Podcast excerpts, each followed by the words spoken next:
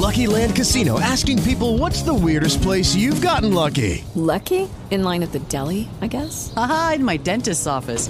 More than once, actually. Do I have to say? Yes, you do. In the car before my kids' PTA meeting. Really? Yes. Excuse me, what's the weirdest place you've gotten lucky? I never win and tell. Well, there you have it. You can get lucky anywhere playing at LuckyLandSlots.com. Play for free right now. Are you feeling lucky? No purchase necessary. Void where prohibited by law. 18 plus. Terms and conditions apply. See website for details. Challenging, thought-provoking, insightful. This is God and Country, the collision of faith and politics, hosted by nationally known speaker, Reverend Dr. Sean Michael Greener. Not your typical Rev. Dr. Sean is a proud military veteran, former law enforcement officer, and founder of the internationally regarded Executive Protection Team. Through counseling, elite life coaching, and national speaking, this ninja pastor tells it like it is. This series is biblically and politically engaged with the pedal to the metal. With today's edition of God and Country, here is host and author of the acclaimed yet controversial book, Excellence Killed the Church How Mediocrity is Destroying America. Dr. Sean Michael Greener.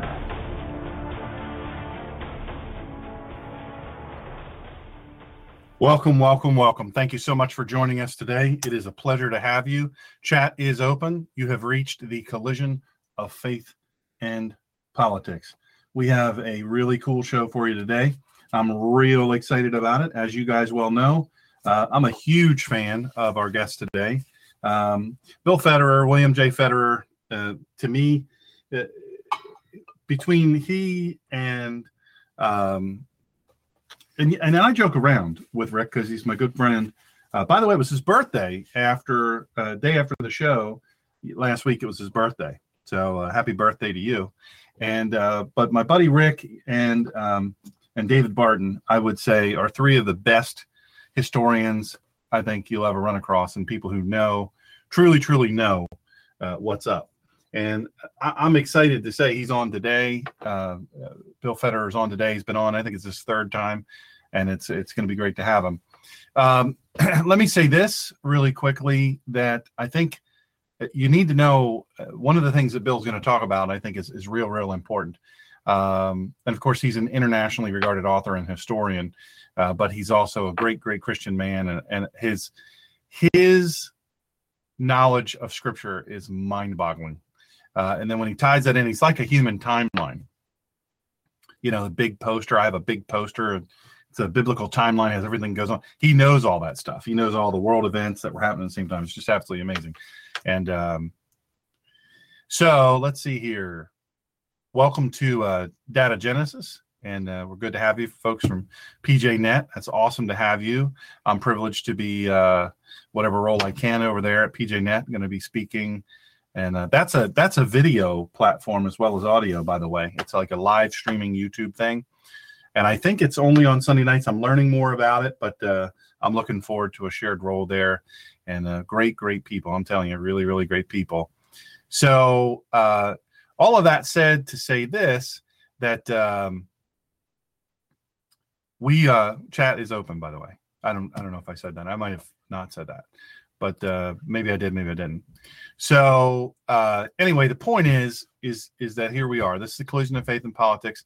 This is, um, look, this is, I don't know what you want to call this. I don't know. I don't know what you want to say that it is.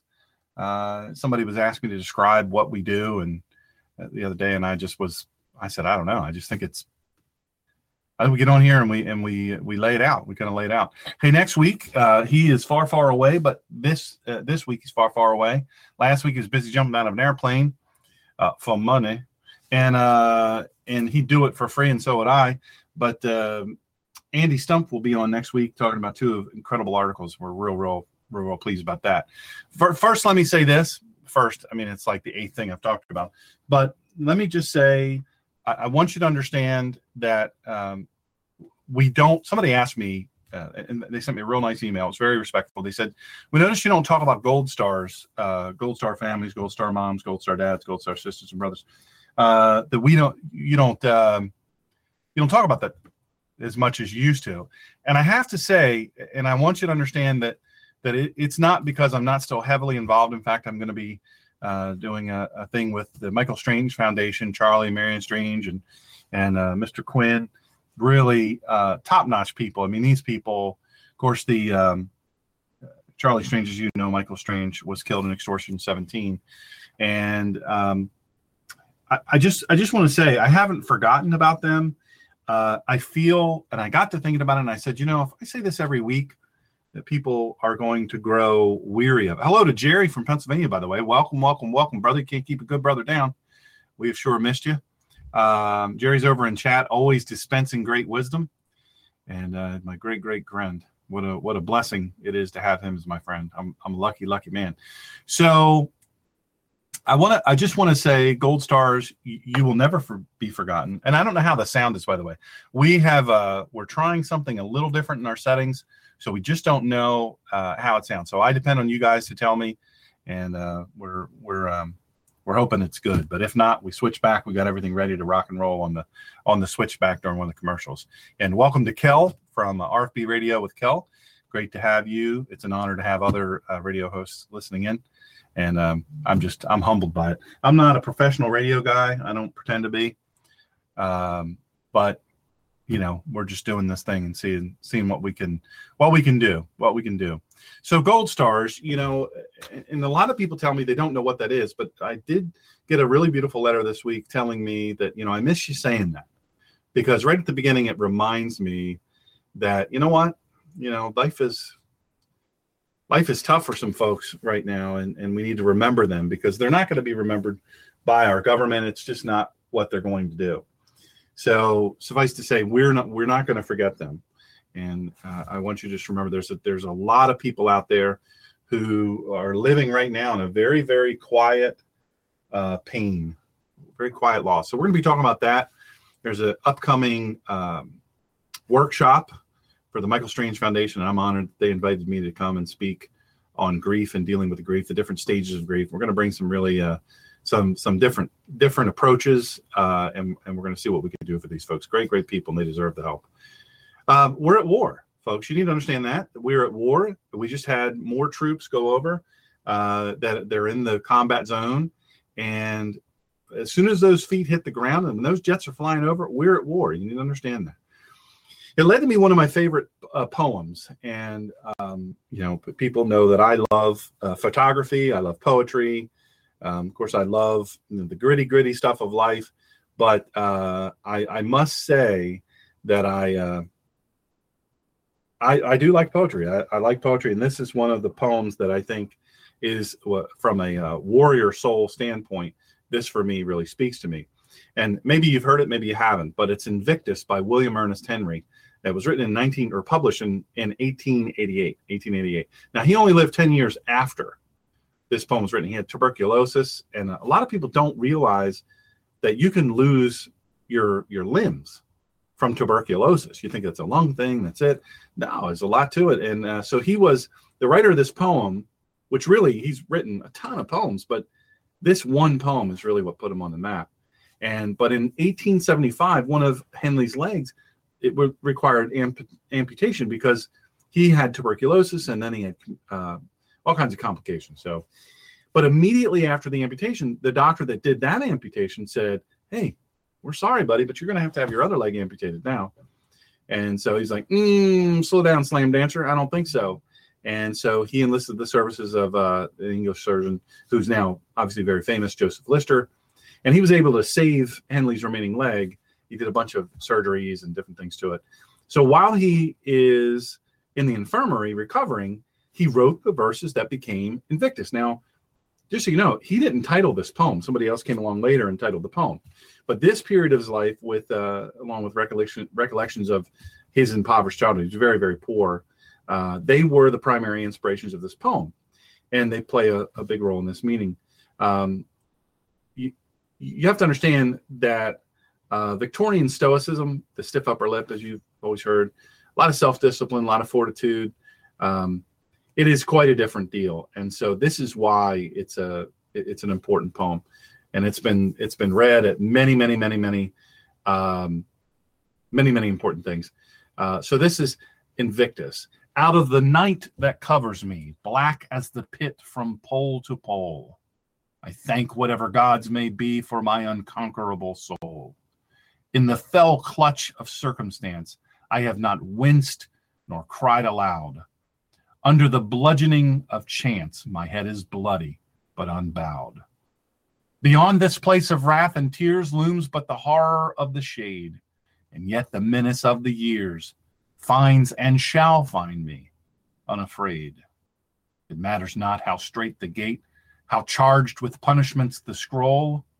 I am the master of my fate. I am the captain of my soul.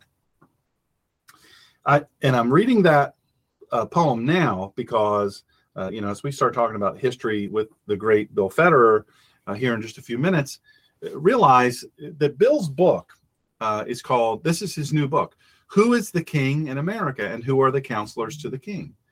Uh, I have to tell you, it's, it's an extraordinary, an absolutely extraordinary um, thank you very much. Uh, some folks are saying thank you for reading that. Well, you're welcome. I didn't think I'd get thanked for reading poetry on the air, but all right, that's cool. High five. Um, so, so Bill Federer, William J. Federer, uh, he wrote this book, Who is the King of America? And you know, you could answer that question really quickly and say, well, we don't have a king. We don't have a king. We don't have one. Sorry. It's a silly question type of deal before you answer, do you know what the most common form of government is in world history? From the invention of writing around 3300 BC, uh, the world has mostly been ruled by kings. They call them different things um, pharaohs, chieftains, emperors, Caesars, sultans, khans, maharajas, monarchs, dictators. They all act the same. It's powers like gravity. It concentrates into the hand of one person who rewards his friends and punishes his enemies in socialist and communist countries too, though professing equality, they inevitably end up being run by dictators. The King of England was the most powerful king the planet had ever seen. When Americans got the chance, they set up a government as far from a king as possible. They flipped it and put the people in charge. A republic is where the people are king, ruling through their representatives. Now, now that you're listening, uh, I'm I'm looking forward to you hearing from uh, Mr. Bill Federer. Uh, he he will be on in just a few minutes with us. Um, I've got to tell you, folks, for real and for true, you're going to get a lesson, and you have to hang on because he's he he sends it. I mean, he sends it downrange. You know, he really really does. Thank you, by the way, to all the people listening around the world that are sending me messages. I really appreciate appreciate that. That's awesome. Um, Sunday night we had 19 countries represented. And I think that's pretty cool. 19 countries. I'll try to get to 20 this coming Sunday. I'm real excited to deliver the message Sunday. Um, if you need some help, the, the, the things are a little bit down for you, uh, go to the ninjapastor.com, click on listen, and you will see uh, the living hope. I think if you're not happy by the end of that, um, yeah, I don't know, maybe oh, we like a good cup of coffee, wake me up. But excuse me, I'm still fighting that whatever it is. It's gone, then it's back, and it's gone, then it's back. You know, hey, what are you gonna do? But I listen to Invictus and I find, hey, I'm not giving up. So what makes one of the things that helps us with this show is second call defense. Um, and uh, you know, if, you, if you're a gun person, if you own a gun, if you carry a gun, especially if you carry a gun, but if you own a gun, you really need this. Go to my website, theninjapastor.com, click on the banner at the bottom, and it'll explain all about it. There's videos and all kinds of free stuff and, and they don't troll you or anything like that. And then if you click on that, you get a free, and you buy, you get a free uh, free month. Then you cancel anytime. Then the folks, good folks, good American heroes over at uh, thelogox.com, thelogox.com. If you're a wood person, cut wood or split wood or whatever you do in, in the woods and, and you, you're doing it, you know, right now, uh, spring, summer, uh, that's your time to be cutting wood. And you should be finding your wood sources and then cutting them and uh, getting them all ready. And that's that's kind of how you do it. So um, thelogox.com. If you type in the Ninja Pastor in the checkout uh, and you buy the three in one, you will absolutely get $25 right off the top. Boom. Then the other thing is Hilo LX. Everybody sends me cool messages about that. I send them a two minute video. It's pretty amazing. It is a wearable life saving device, uh, life monitoring device. And uh, I couldn't be more excited about the technology there. It's just fascinating. So if you want any more information about any of that stuff, the, the ninjapastor.com, get a hold of me and I will be, um, I'll be happy to, uh, happy to get you all the information that you need. Great people in all these organizations. Absolutely. So, what would motivate? uh, Somebody asked me the other day, what would motivate you to do a radio show? Uh, and I realized maybe I didn't answer this. Maybe this is just something that uh, that I haven't, I I just haven't ever thought of before. And one of the reasons why is because, quite frankly, I'm just going to tell you, every radio and TV interview I ever did uh, when I was doing my book tour, Excellence Killed the Church, How Mediocrity is Destroying America. It's at the website, it's on Amazon, whatever. Um, every interview I ever did, they said, you know, you need your own radio show. And I said, okay.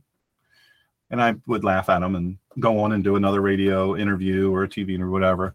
Um, and but they kept saying it. And so finally I said, you know what? Maybe I will. So I looked in different things. My buddy Jerry helped me kind of cull down the different platforms that I would look at. And, and, uh, so we did a year at another uh, network. And then now we're over here uh, past, I think two or three years and we're excited about it. But one of the other great, great reasons I just love is I get to talk to people like the great Bill Federer. And I say that, and a lot of people would say when I say something like the great Bill Federer, you know, they think, oh, what, you know, what is he? Uh, like, you know, when I say the great Andy Stumpf, that guy broke world records. He flew 18 miles in a wingsuit from 37,000 feet, you know, up in up in the air above the earth. You can see the curve of the earth from there. But the reason why I call Bill Federer, William J. Federer, just one of the greatest historians and authors ever. The reason why I call him the great Bill Federer, and he's very humble. He would never, he would say, "Oh, I pick a different name." Uh, but uh, the fact of the matter is, is, is because look, history is so critical. It's so critical to everything that we do. But history, in and of itself, is not the only critical thing. The the other critical thing, the really really important thing, you have to understand history. You have to understand it. You have to get what is happening uh, at the time, the cultural context, which Bill is a master of, and then you've got to understand what does it mean for us today? How does it tie with us today? And so I'm very, very pleased to welcome to our show again a great friend of the show, uh, William J. Federer, Bill Federer. Bill, welcome to the show. We're glad to have you back. Well, it's great to be with you. And uh, I heard someone say a big shot's just a little shot away from home. so um, my wife reminds me that I, I uh, I'm a little shot. But anyway, it's uh, great to be with you. Well, tell me, you are a uh, very prolific writer. I don't know how, with your travel schedule and all that you do, I don't know how uh, you, you, do what you do. And, and I asked David Barton that one time, and I had the opportunity to protect him when I was still doing executive protection. And it's the it was the first time I'd been around him, and I know I understand how he does it. He in between every little, even if there's a three minute break between what he's just done or what he's about to do, let me tell you, he is working, and I presume that you're probably very much the same way. But um, what motivated you to write this book? Who is the king in America? Right. Well, uh, the uh, for several years I've written books on world history. One of them is called Change to Chains. Uh, another is called Rise of the Tyrant. But uh, I decided to research every single civilization that has ever existed on the planet, and began with the very first. Uh, Sumerian cuneiform on clay tablets in the Mesopotamian Valley. That was the beginning of writing around 3300 BC. And so the secular history books uh, even acknowledge the first novel ever written was uh, the Epic of Gilgamesh, and um, around 2250 BC. But the story of Gilgamesh was the king of Uruk in the Mesopotamian Valley, and he's going on this long journey to meet this old guy who survived a global flood. And uh, this guy had made a boat and put tar and pitch and, and filled it with animals and repopulated the world this was written a thousand years before Moses, And uh, and so over 150 ancient civilizations have flood stories and flood legends in their ancient past. But I would read through all these different kingdoms. And so Egyptian hieroglyphics were invented around 3000 BC. Uh, Chinese characters were invented by the Yellow Emperor around 2600 BC on bamboo annal books and uh, and so you think of it, three or four thousand BC is when writing was invented. And we're around 2080, so uh, four two that's around six thousand years of recorded history, and six thousand years is not that long. It's only 60 people living 100 years each back to back. We've all met someone who's lived 100 years, maybe a grandmother. We're talking 60 grandmothers, and you're all the way back to the beginning of recorded human civilization. And so uh, to me, I found that fascinating. But the second thing is okay, now that we've established we have 6,000 years of records, what do the records show? What's the most common form of government? Well, uh, from Nimrod Tower of Babel to the Egyptian pharaohs to the Chinese emperors and the Indian Maharajas, Raja means king, Maha means great, uh, to the kings of Mesopotamia, uh, it's kings. The most common form of government is a king. And like that nautilus shell that does a little circle, then it gets a little bit bigger, and then every time it goes around, it gets a little bigger, it goes around, it gets a little bigger, bigger. Um, that's a geometric ratio of expansion. It's actually called the golden ratio or the Fibonacci sequence, where every number uh, is equal to the previous number plus it is the next number, and then that number plus the previous number equals the next number, and it keeps getting a little bit bigger, a little bit bigger, uh, and so uh, you you look at these kingdoms and as I mentioned, they keep getting bigger. And so, uh, from again that Nimrod Tower of Babel and Cyrus of Persia had the biggest empire, and then Alexander the Great had the biggest empire, and then Attila the Hun had the biggest one, and then the uh, the Muslim Sultan had an empire that went from the Persian Gulf all the way to the Atlantic, and and then you got uh, Genghis Khan conquers from Korea to Hungary, kills 30 million people, but he had the largest empire, and then you have the maritime empires of Portugal and Spain, and then you know France, but ultimately England had the largest empire on the planet. Now, clearly, there's a global goal in mind uh, that if this, uh, you know, it's like re- every reiteration, every generation or so, it comes back. It's like somebody's trying to rebuild the Tower of Babel, and you get your new version of a Nimrod. And um, uh, but each reiteration, it it wants to go to a bigger scale than the previous one. And but when America's founders broke away from the King of England, they decided to set up a government as far away from a king as possible and they flipped it and made the people the king. And so a republic is the people are king ruling through representatives. Right? So the REP in the word republic is the same REP in the word representative. So a republican form of government is representative. In other words, the people are the king ruling through representatives. We pledge allegiance to the flag and to the republic, for which is you're basically pledging allegiance to you being the king. And um, now a democracy is the people are king ruling directly and so a democracy only ever worked on a citywide level where everybody could be there every day. And if you didn't show up for a couple days, you were called an idiotus, an idiot. You didn't know what was going on. So a republic is you take care of your family and your farm, and you have someone in your place that goes to the market every day and talks politics. They're your representative. Well, where did America's founders get this idea? And so this is where it gets interesting. They did look back to the Roman Republic from, from around 500 BC up until Julius Caesar, uh, around 45 BC. Uh, Rome had 600 senators, and they would make the decisions. And um, it worked uh, until Julius Caesar found a way to usurp power and make himself dictator for life. And uh, he started the cult of Julius Caesar, made his general Mark Antony his high priest. He makes himself a god. And um, anyway, so the Roman Republic ended and turned into a Roman Empire. Uh, America's founders looked back to the Athenian democracy. And so you had these different city states. They would experiment with different governments, and Athens is the one we look to. And so they had a king named Draco in Athens, and every day he'd rule by his whims and caprices. Finally, the people said, Look, king, at least write these things down so we have some structure to our lives. And so he did. He wrote them down. It was the first written laws in Athens, but he had the death penalty for every other thing. So they were called draconian laws. They're very, very harsh laws.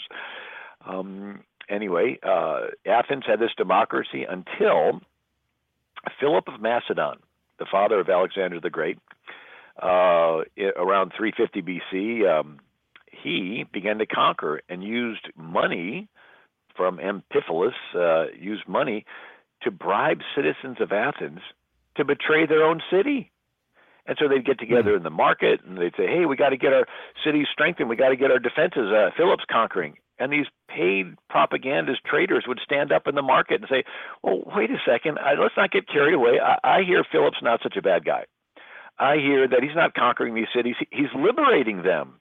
and the people actually like him and and they would gather around themselves what Lenin called useful idiots, people that believe the lying propaganda. and it so confused Athens that when Philip marched up to the walls, they couldn't mount a unified defense. They open the gates, he comes in and takes over. And so it's called the fifth column. And why is that? Well, in your old fashioned battle, you'd have two columns in the middle and then two flanking columns. And so altogether there was four. But this fifth column is paid traitors inside of the city you're trying to conquer. And um, anyway, so Athens ended up uh, having their experiment of self-government end, and Philip took over, and then his son Alexander the Great took over, and then you had the Roman emperors took over, and the Byzantine emperors, and the Muslim sultans, and uh, Athens didn't get its independence again, right, until after World War One, and then they got conquered again. World War Two, they didn't get their independence, but then they did, and they joined the EU, and then they got in debt, and now Athens and the people of Greece don't decide their fate anymore. They're controlled by the by the debt they're in. And so a people ruling themselves in actuality is a rare occurrence in world history. They either do a good job and it becomes prosperous and it becomes an apple for the picking of some dictator, or uh, they do a good job and it grows so big that the politics starts to take play, and you got some Julius Caesar that finds a way to usurp the politics until he usurps power and becomes a dictator. But the rubber band always wants to snap back into the hands of one person. Uh, why is that? Well, that's because it's in our human DNA. I think it goes back to the fall in the garden. And that's when selfishness got spliced into the human DNA. So you put some babies in a playpen, one will take the rattle from the others. You put some kids on a playground, one of them is the bully hogging the ball. You put some junior high girls in a clique, and one of them is the diva. you put some people in the woods, one of them is the Indian chief. You put the people in an inner city, one of them is a gang leader. And all a king is, in a sense, is a glorified gang leader. And it's a hierarchical system where if you are friends with the king, you're more equal. If you are not friends with the king, you are less equal. And if you are an enemy of the king, you're a slave or you're dead. It's called treason. And so that's the struct the normal structure for society around the world is this pyramid structure. And whether it's the Incan emperor or the Hawaii's King Kamehamehas or the Aztec Mexico's uh, Montezuma or the African chieftains or the king of Spain, France, and England or the czar of Russia, Ivan the Terrible, it's this same uh, structure. The king's at the top and the uh, supporters, right, his or scribes and so forth are under him, and then he has his army under them to enforce his will, and then finally at the bottom you have the slaves. And um, and so the first instance in recorded history of a nation ruling themselves without a king, believe it or not, was ancient Israel. Hmm. And I wrote a whole bunch about it in my book. Um, and so around 1400 BC is when Israel comes out of Egypt and they come into the promised land. And for the first 400 years, they do not have a king. Uh, the whole rest of the world was 2,000 years of Egyptian pharaohs, 5,000 years of Chinese emperors, Indian Maharajas, kings of Og and Bashan, and so forth. The whole rest of the world's kings.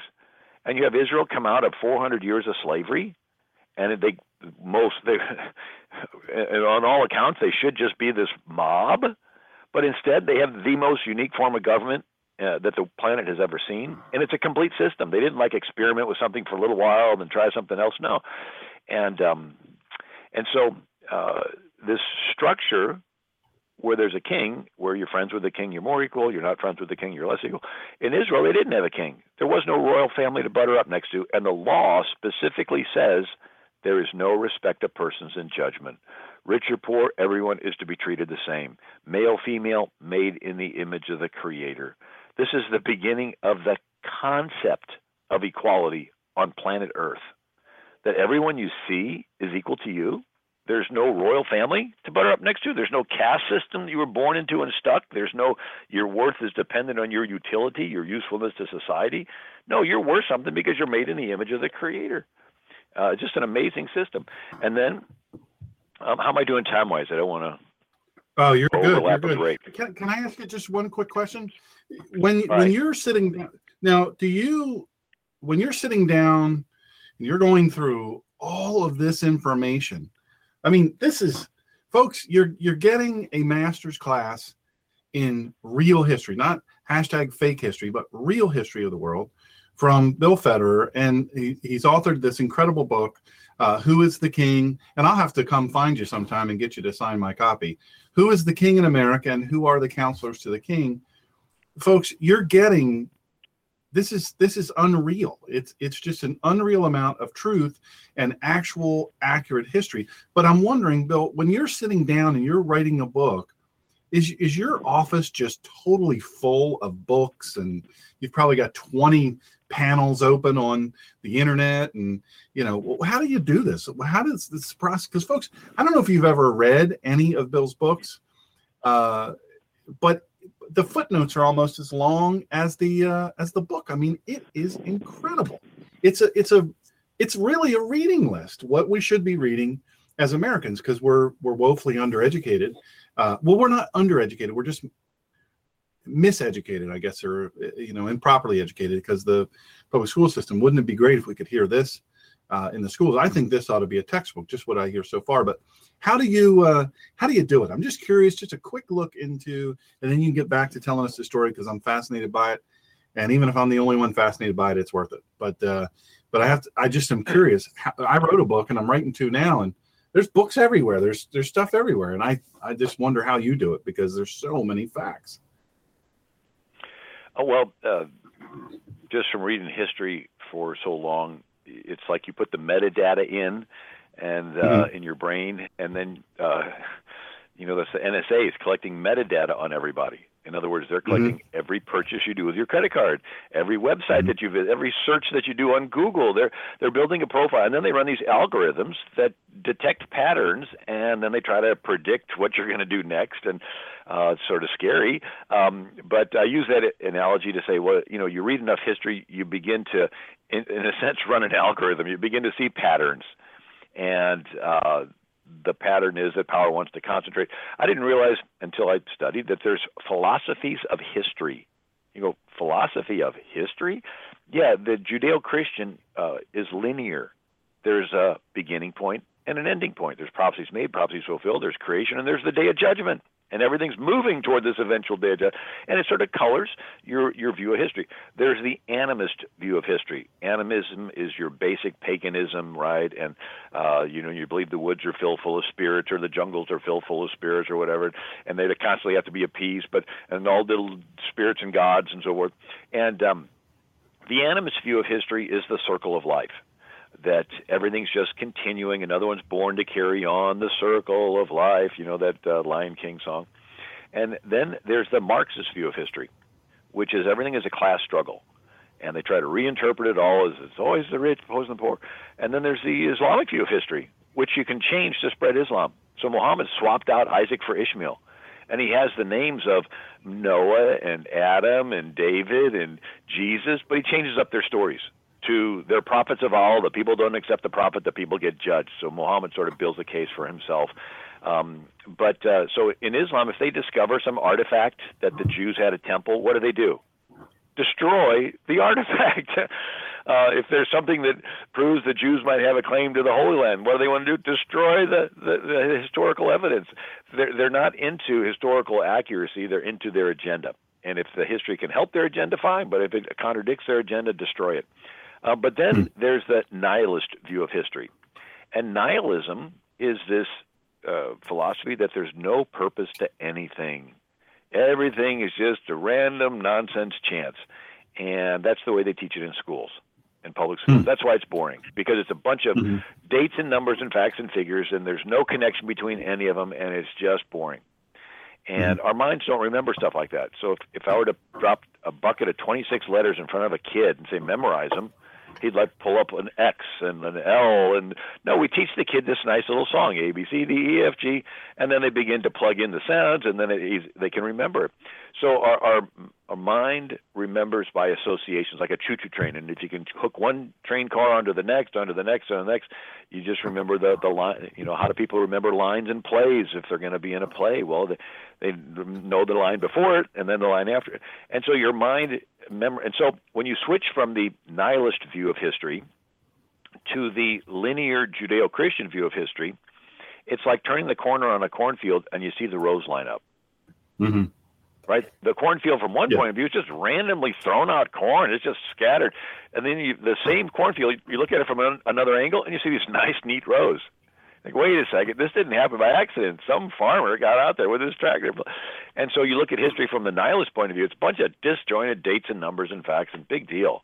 Then you see it from a providential view. It's like, hey, God had a plan. And the plan is that freedom can spread so that people can be all that God can make them to be, and the gospel can spread, and and um, and so that's the the attitude that I have toward history, and um, it, it makes sense to me. That's awesome. It's awesome. So, ta so take me uh, real. I just want to ask one real quick question about Israel. So you said Israel was the first uh, country to have a king. Did I write that down right? First country not to have a king. Not to have a king. Boy, I'm glad I asked again. So why didn't they have a king? I think it's important for our our. Uh, why why wouldn't they want a king? Everybody else had a king. Why wouldn't they want one? Right. So Moses comes out of Egypt and comes into the promised land, and for 400 years there is no king, and they're ruled by something called the law. And the law says there is no respect of persons in judgment. Everyone's to be treated the same, male, female, made in the image of the Creator. Even the stranger living amongst you is under the same law that you're under. This was the beginning of the idea that every human is equal, not just Israelites. So we're not talking Sharia Islamic law where the non Muslim has no rights uh, compared to a Muslim in front of a Sharia court.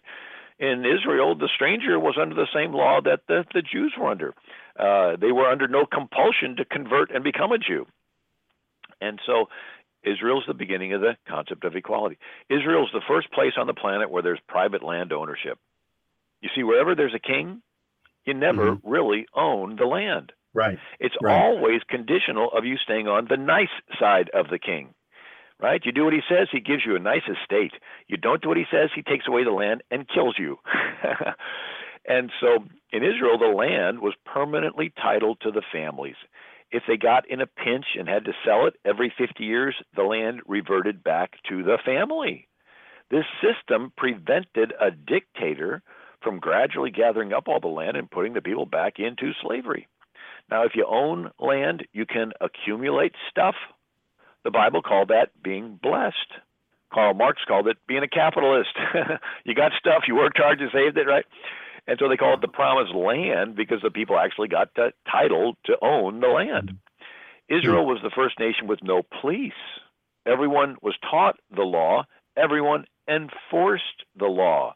It was like everybody was deputized right? We have a little remnant of that today, where you, you know, you got some mom and she's watching a bunch of kids, and even if they're not her own kids, she'll go over to that one kid and okay, you don't do this, you don't do this. So uh, she has no qualms about correcting other kids, and that was the way it was in the whole Yeah. society. Everybody helped enforce the law.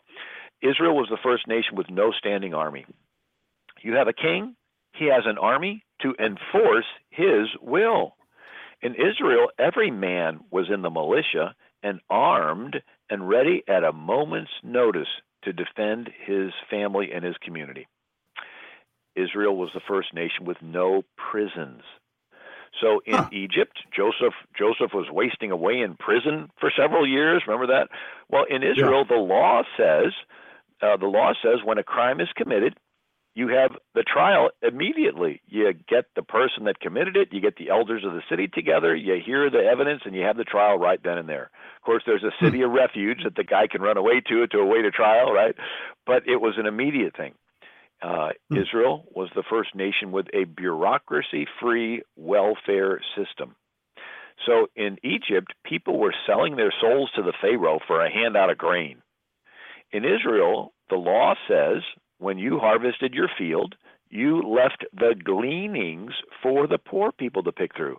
Mm-hmm. This way, the mm-hmm. poor were taken care of on a on a cellular level, so to speak. Everybody right. harvested and everybody left the gleanings, and so the poor were taken care of without some political leader collecting everything and doling it back out to those who can help them stay in power. Right. The dilemma is those that are in power want to stay in power, and every decision they make is going to be in favor of keeping them in power. Uh, but in Israel, uh, the, they didn't have that centralized distribution system. It was every single family when they harvested, they left the gleanings for the poor. Um, mm-hmm. And then Israel was uh, the first nation that could read. I found this really mm-hmm. interesting. So when the yeah. when the children of Israel were coming were coming into the Promised Land, uh, in the Mesopotamian Valley and uh, that area, they were using the Akkadian language, A K K A D I A N, Akkadian, and that was comes out of Assyria, and uh, that was the lingua franca. That was the language they all spoke, and they used cuneiform characters. They had 1,500 cuneiform characters, and it was only for kings and scribes. Writing was invented as an accounting method for kings to keep track of everything they owned. So the first invention ever was the plow, right? The Bible says Cain was a tiller of the soil. And then people started hitting each other with it, and they turned into weapons. And then people gravitated together for protection. And when you get people together, something happens. Someone ends up being a better fighter than the rest, and everybody says, Hey, you be our captain. And it's great because the guy helps you to fight off these people trying to kill you, and you all live. But then this person has kids and grandkids who claim to be extra special. That's their dad's the one that did everything, and they end up being this elite class, and it turns into a hereditary monarchy. And you're back to a king who claims to own everything. And if you're friends with the king, you're more equal. You're not friends with the king, you're less equal. Anyway, so these kings wanted to count everything they owned. And in China, the kings, the emperors, had developed a way of counting with knots in ropes. Mm-hmm. So you'd have a bunch of little ropes hanging down with knots, and that would show them how it's in the warehouses and so forth. In Sumeria, they developed a way of accounting with uh, abacus, little rods mm-hmm. and beads that would slide back and forth, and then they turned. Uh, they had tokens in dishes. So you'd have some warehouses. How much are in the warehouse? Well, these little dish in front with little tokens in it, and they and so then they started making markings in the tokens. Have you ever tallied where you draw the lines one, two, three, four, and then a line across for five? You know, right, right, right. Um, that that that was the beginning of writing. It was an accounting method for kings to keep track of everything they own. They own. Then it kept track of their decrees and their genealogies, tracing themselves back to that you know captain, that king that that originally founded it, and some astrology, star stuff.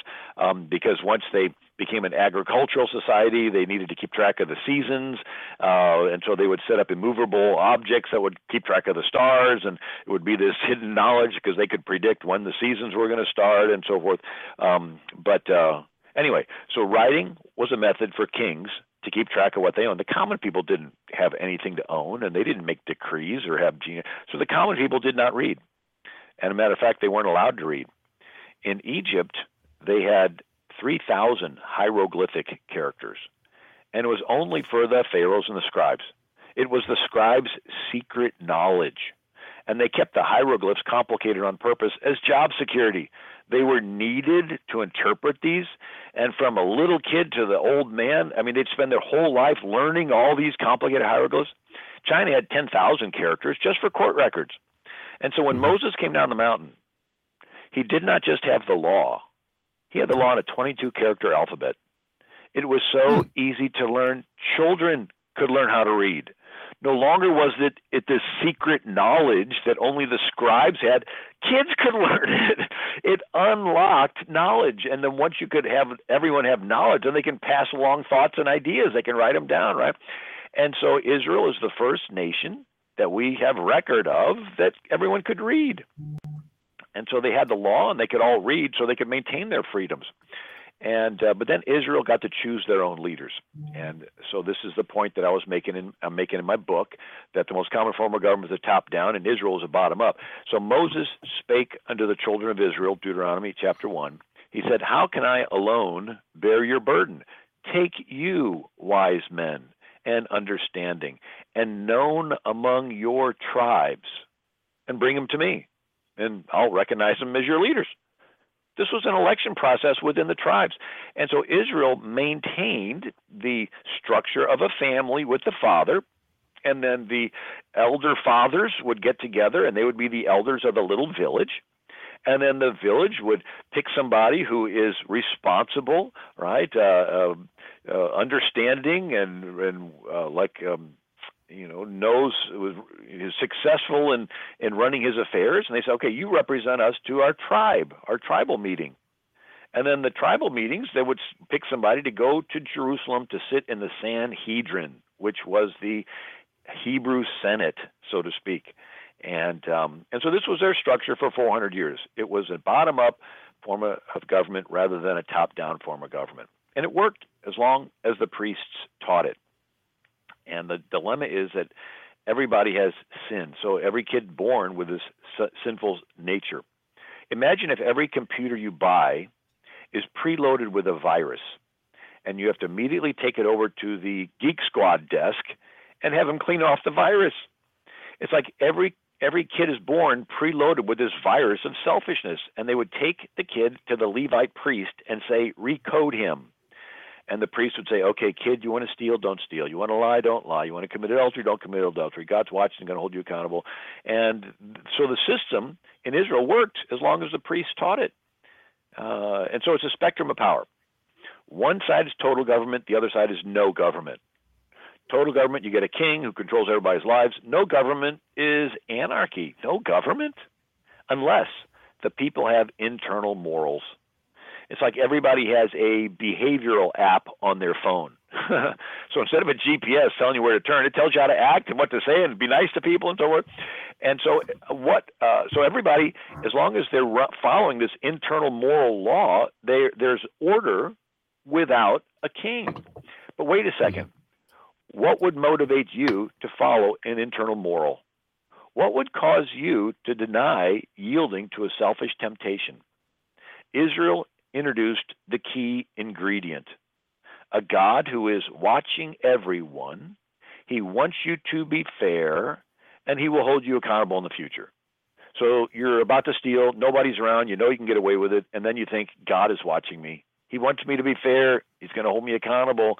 Uh, maybe I should hesitate stealing. And it creates something in your head called a conscience if everybody in the country believes God's watching me, He wants me to be fair, He's going to hold me accountable, everybody is motivated to follow these internal morals, and you can have complete order in society without any policemen following everybody around. Maximum liberty. Now, it only works with the God of the Bible. An Islamic Allah God says there's an infidel woman, nobody's around, you can rape her, it's okay. You can lie to this infidel, steal this infidel. Only the God of the Bible says, do unto others as you would have them do unto you. And so the system of government we have in Israel and in America, ancient Israel, is you take the power of a king and you separate it and you put it in the hands of the people. But wait a second, uh, it's going to be chaos unless the people have these internal morals. But wait a second, why would you follow these internal morals? This God of the Bible and it's sort of like the electricity that causes the, the the app to work is this knowledge of God. So when we say we're one nation under God, it's not just a nice little thing. The structure of our government is dependent on us being aware that we're underneath of this God of the Bible. If you get rid of this God, then all you have left is rules. Why follow them? Some mm-hmm. will out of habit or social acceptance. Others are going to, others are going to say, forget this if there's no God, there's no afterlife. This life is all there is. Nobody's watching me, and I have an opportunity to steal and benefit myself. Why not? And so people are going to yield to that selfish nature. It's like a lead weight on a fishing line. It's going to hit the, the bottom of the lake. And they're going to say, okay, right. I'm going to start robbing and stealing and smashing windows and setting buildings on fire and having mobs on the street and lawlessness and chaos. And then everybody's going to say, we need somebody to come along and fix this mess. And that's when somebody comes along, promises to fix it, and people surrender a little freedom to this person, a little bit more freedom, a little bit more freedom, until finally they wake up and realize that they just gave up all their freedom, and then power's concentrated back into the hands of one individual. And so the mm-hmm. rubber band snaps back. And so in Israel's case, what happened? Uh, there's a story of Eli, the high priest. his own sons are sleeping with women in the tent of meeting. Right? This is the very tent with the Ark of the Covenant, and the high priest's mm-hmm. own sons are sleeping with women there. Hello? Uh, he's not teaching the law to his own kids, much less to the country. And then there's a mm-hmm. story of a Levite with a silver graven image in the house of a guy named Micah, and the tribe of Dan comes along and takes the silver graven image and takes the priest and they say, "Hey, you can be a priest for the whole tribe of Dan. Isn't that nice?" And you're scratching your head thinking, "What's this Levite priest doing with a silver graven image? Isn't that one of the commandments you're not supposed to have those?" Shows the priests are no longer living the law, much less teaching it. And then there's a terrible story of a Levite with a concubine. And so the law says the Levite is to marry a virgin of his own tribe. Here he is with a woman he's not even married to shows he's not following the law. Story goes on, he's traveling, he's at somebody's house. The house is surrounded by sodomites. Uh, that that behavior appears at the very last stages of a people ruling themselves. It's an abandonment to uh, unrestrained passions, and so they're banging on the door. This Levite is so hard-hearted, he shoves the poor concubine girl out the door. She gets raped and dies. He comes out the next day, chops her body in 12 pieces, sends it to the 12 tribes. They all get together and kill the sodomites. And by the time you're grossed out, you read this line that says, Every man did what was right in their own eyes. Why hmm. did they all do what was right in their own eyes? Because the priests had stopped teaching them what was right in the Lord's eyes. The priests stopped recoding every generation. The priests fell on fell down on the job. And so it turned into this chaos. The people go to Samuel the prophet and they say, This is not working anymore. We want to be like all the other countries. We want a king. Samuel cries, and the Lord tells him, They did not reject you, they rejected me, that I should not reign over them. So uh, Samuel tells him, Okay, you'll get a king, but he's going to take away your best land, give it to his favorites, wealth redistribution. He's going to take your daughters, make them be cooks, take your sons, make them run before his chariots. He, he's going to institute a top down form of government rather than a bottom up form of government. It's a polarity change. And um, the people say, We don't care, we want him anyway, so they get King Saul. And sure enough, that's what happens. There's an interesting story uh, am I doing okay time wise? Yep, you're perfect. Perfect, perfect. Um, so the story is that King Saul is pouting that his son Jonathan made a league with David. And he says, Nobody cares about me. And there's a guy named Doeg the Edomite. And he says to Saul, I care about you. I just happened to be at a city called Nob, and the priests were there, and they gave bread to David, and they gave the sword of Goliath to David. And Saul says, Hmm, bring those priests here. When they get there, he turns to his men and says, Kill them. The men hesitate. And Doeg the Edomite says, King, I'll kill him. And he goes and kills them all. What just happened? Israel had been a republic where each individual citizen is accountable to God to follow the law. The law says you need two or more witnesses before you condemn somebody to death. There's only one witness, Doeg. And so these soldiers are like, wait a second, we're accountable to follow this law. We, we have a conscience. We're hesitating to do this act. Um, and uh, Doeg says, King, I'm going to surrender my conscience to you. You tell me to kill, I'll kill. You see, kings want yes men. They don't want you to to you know labor over whether or not something's moral or not. They just want you to obey them. Mm-hmm. And so uh, they want the king, a dictator king wants you to give up your deeply held religious convictions. He wants you to give up your common sense.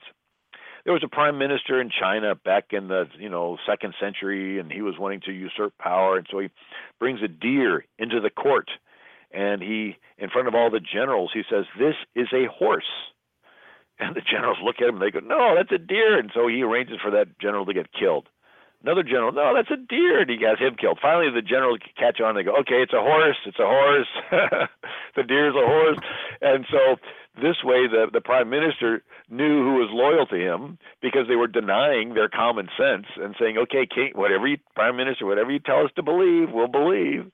And um, he ended up having a coup, but then he ended up getting killed. But and so let's say you have somebody running for president, and maybe they're speaking at Saddleback Church, and they're telling the audience, uh, I'm in favor of marriage being a man and a woman. It's sacred. God's in the mix. And then shortly after he gets in, he decides that marriage is between a man and a man or a woman and a woman and pushing the transgendered agenda. And if you don't flip on a dime and turn with him, he sends his Department of Justice in to persecute you and to mm. punish your state and to do investigations and audits and and make you know have lawsuits that your cake business or your photography or your wedding chapel has to be used and it's like wait a second he's forcing you to give up your deeply held religious convictions why because this is what a dictator wants like the Nebuchadnezzar, he had him put this statue up, and he says, "Okay, when you hear these trumpets blow, bow down." And Shadrach, Meshach, and Abednego said, "No, we're not going to bow down. You know, we're not going to give up our deeply held religious convictions. You know, okay, you get thrown in the fire, and and God miraculously saved him. But um, anyway, so we see that um, America's founders didn't like King George III.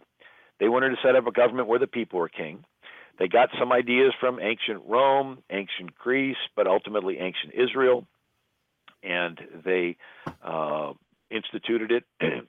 and um, so, if we're looking at world history, the situation in Europe prior to America being founded is key to understanding it.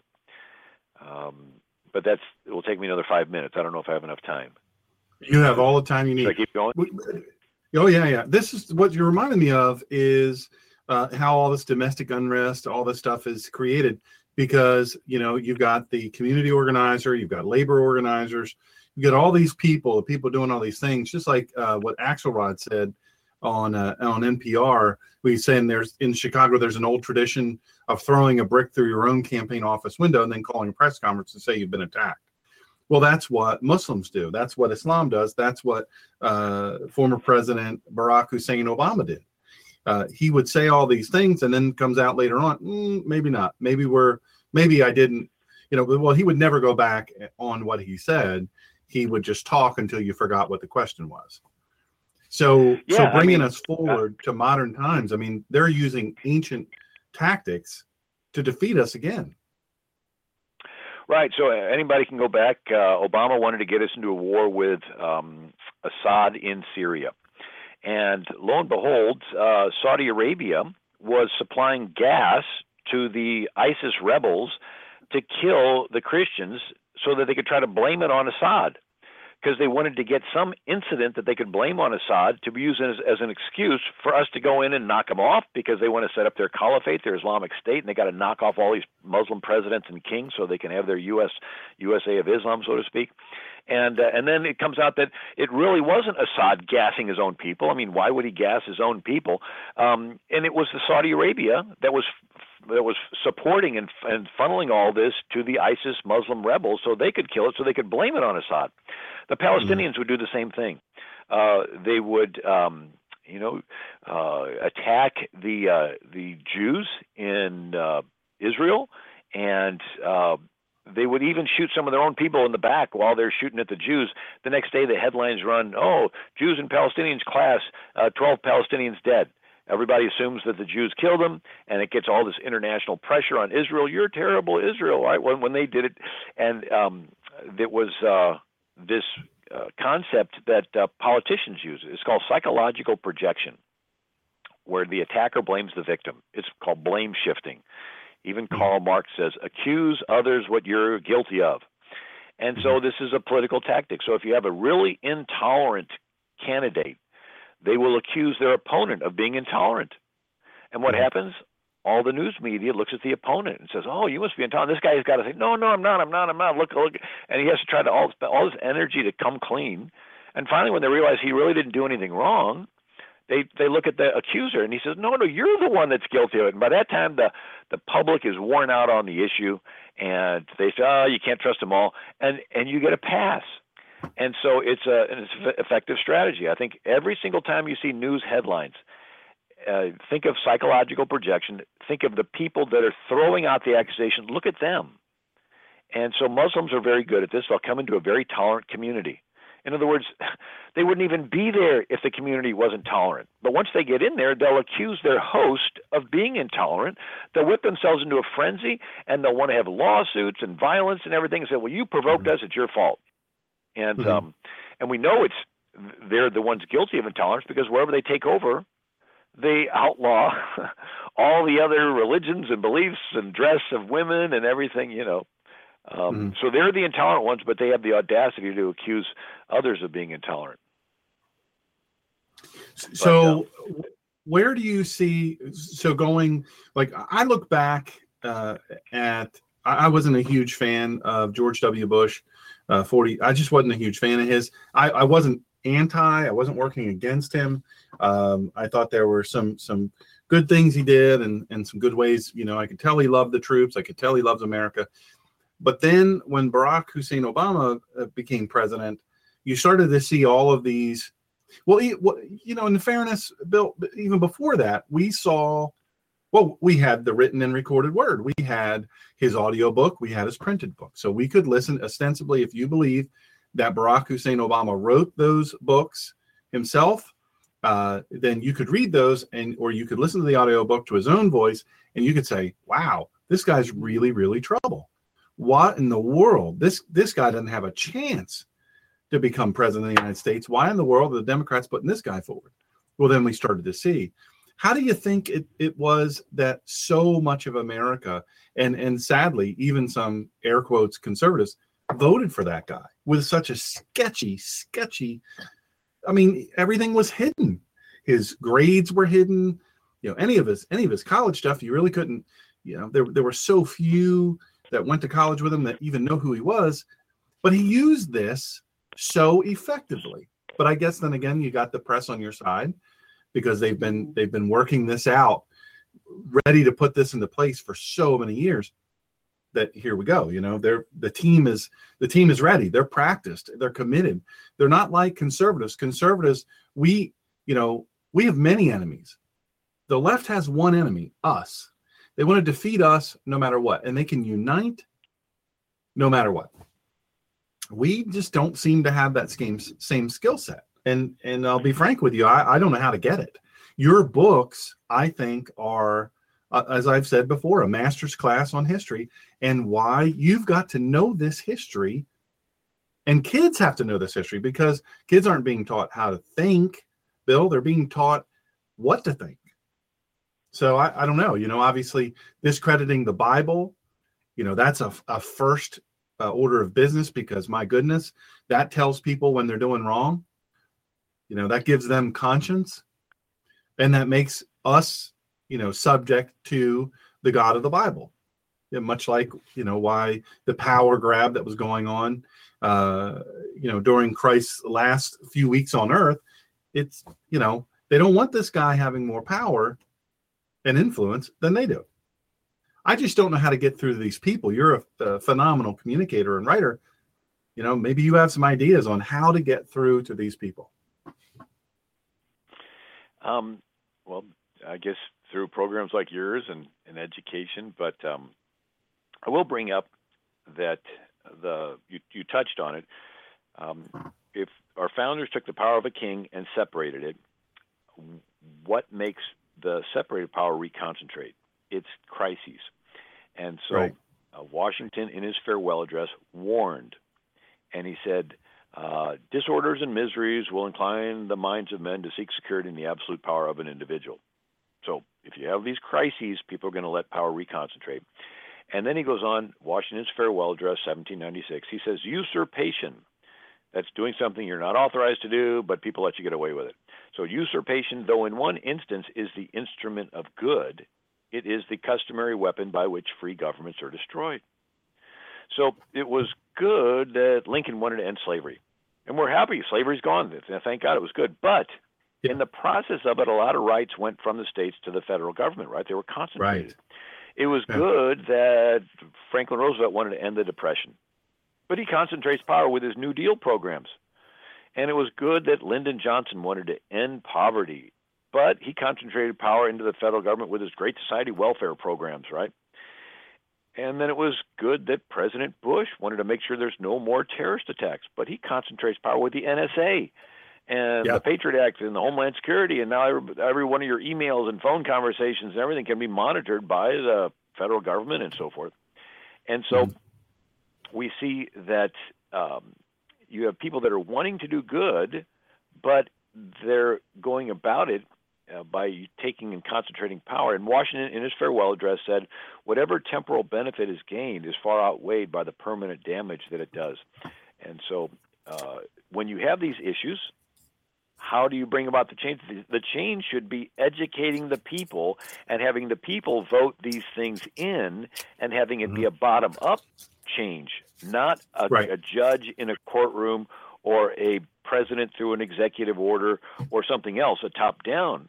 And Right. um, uh, anyway, so so crisis in times of crises, p- people let power concentrate. So here's a couple uh, people: Machiavelli. He lived 500 years ago in Italy. Italy wasn't Italy 500 years ago. It was a bunch of city states: Venice, Genoa, Naples, Florence, Siena, and they all had armies and navies and fought. And Machiavelli thought, you know, if one prince could control all of Italy, it would stop the infighting. So he writes a book called The Prince, where he advocates the ends justifies the means. The mm-hmm. end of one prince controlling all of Italy is such a good end because it'll end the infighting that any means necessary to get there is justified. Lie, cheat, steal. So if a prince conquers a city, they would hate him. But if the prince paid criminals to kill cows and burn barns and create crisis and terror, the people would cry out for help. The prince would come in and kill the very criminals he bribed. Nobody would know the better for it, and everyone would praise the prince as a hero. So it's good marketing. You create the need and fill it. You go around the back of the house and set it on fire, and then you go around the front of the house and sell them a fire extinguisher. And they'll pay anything for it and thank you for being there. So it's called Machiavellianism, where you create or capitalize on crises to consolidate control. Well, that influenced somebody named Hegel, H E G E L. Early 1800s, uh, Napoleon conquers Prussia, uh, one of the kingdoms in Germany. Uh, Napoleon conquers it so easy, the king says, We can't let that happen again. We need to strengthen the state. And so Hegel provided the philosophical underpinning. He says, uh, The state is God walking on earth. And Hegel comes up with something called Hegelian dialectics. And it's a way to concentrate power. And it's a triangle.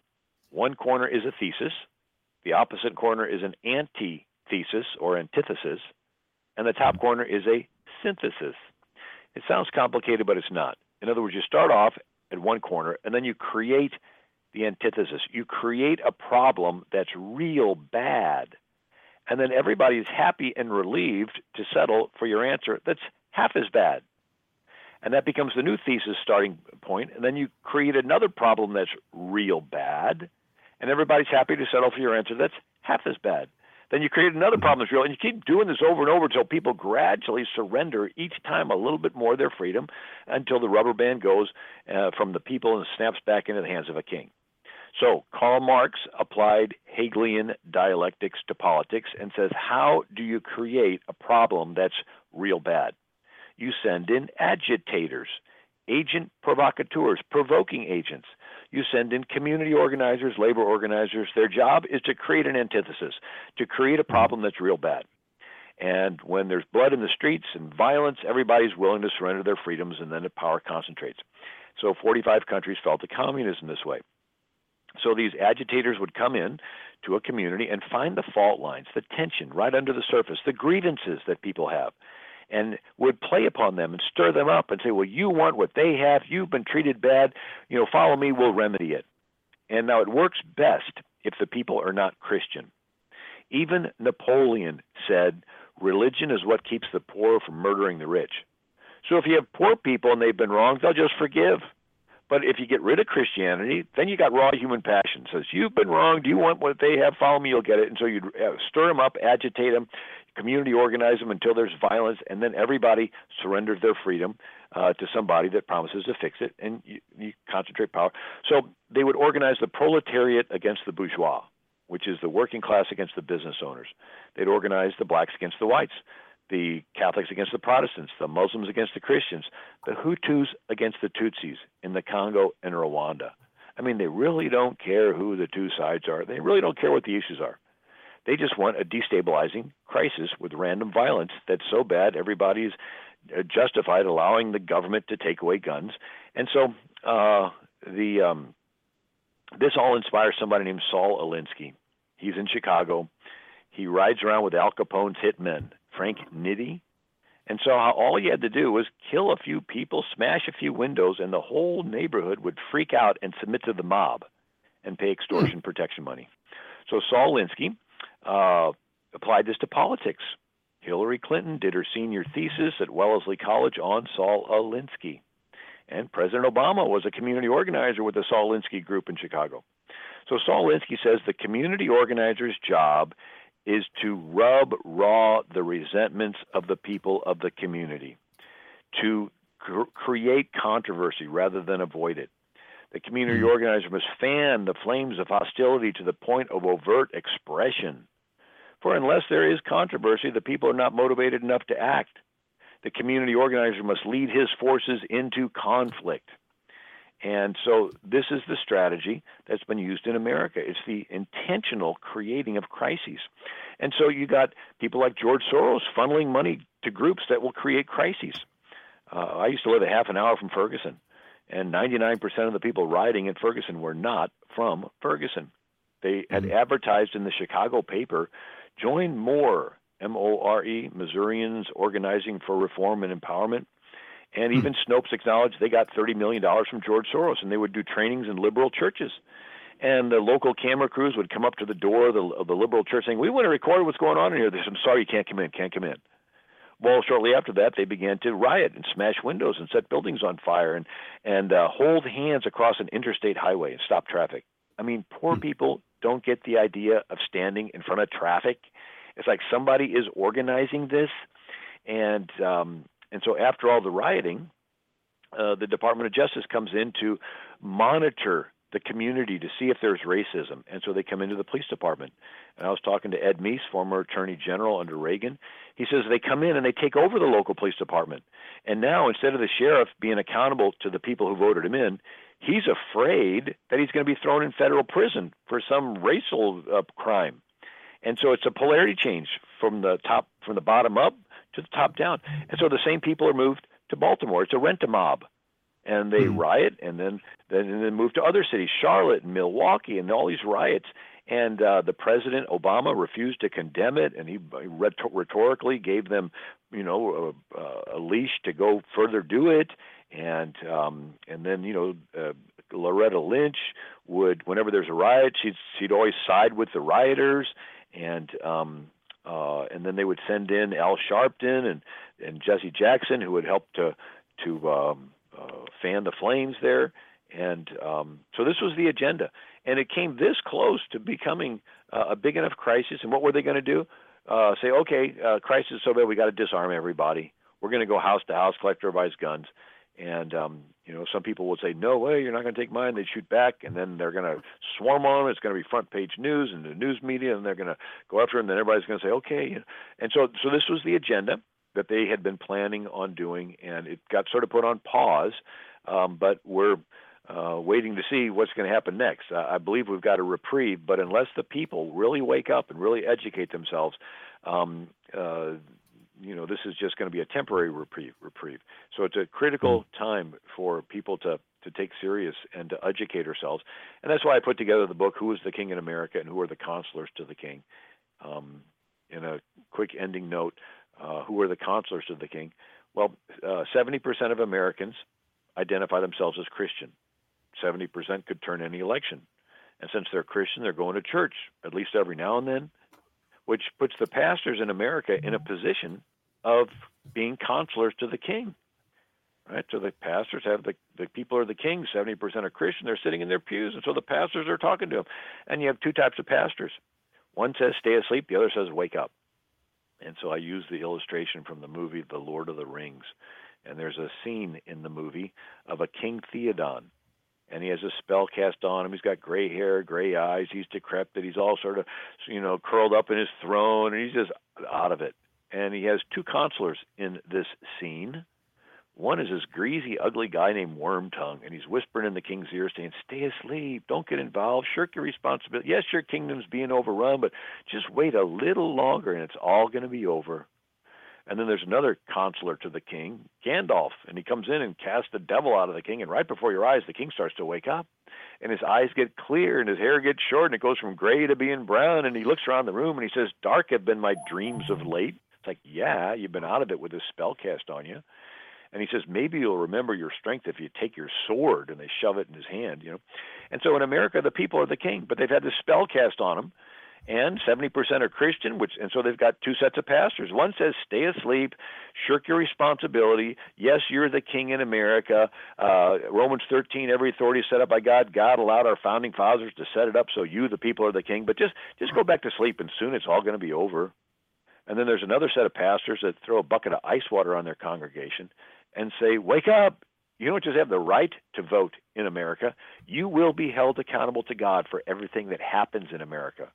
If they're teaching stuff in school and stuff about bathrooms that Jesus wouldn't teach, you're going to be held accountable.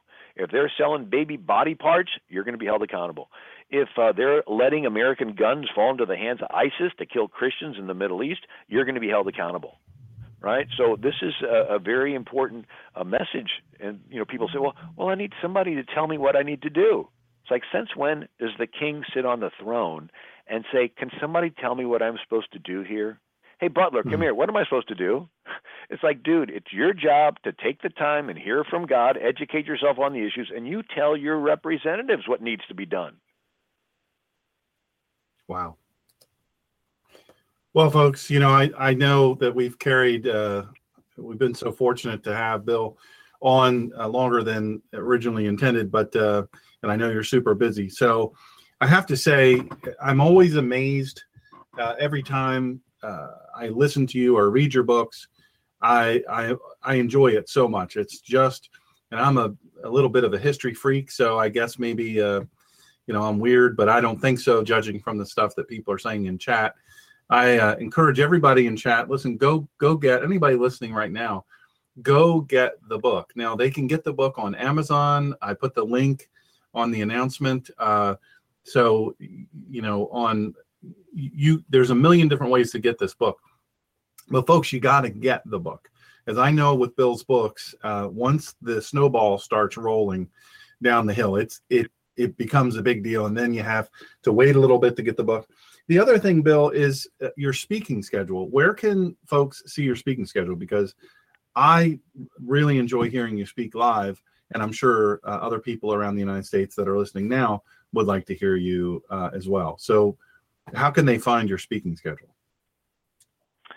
Um, I I'm not that organized, so I don't have it. Um, I used to publish it, and then a couple times uh, I had uh, organizations say, "Hey, we need to change from this weekend to the next weekend," and I um, didn't have any way of um, uh, letting people know, right? Because they just went mm-hmm. to the mm-hmm. website and saw it, and so so some people showed up, and there wasn't anybody. no, that's changed right. to next weekend, and so um so I, I felt bad, so I I don't publish it. So if people want me to come and speak, uh, they can you know go to my website americanminute.com and email me, and I speak uh, every week, usually two or three places around the country, and um, I just come for a love offering, and so um. You know, Same thing I do. A lot of churches, awesome. a lot of political events, a lot of schools. You know, well, that's awesome. It's it's fun to have you on because honestly, it, it's like I say, it's a master's class in history. And the different deal, uh, I think, with you than with some other folks is this history is very applicable. Uh, it's it's very it's so relevant to right now, right here, where we are and what we're living. And the the left has been very successful, folks, at educating in other words, they're always talking about how important education is, right? So they get everybody to go, well, even Bernie Sanders, free education. Every we're working on free education. Well, why do they want that?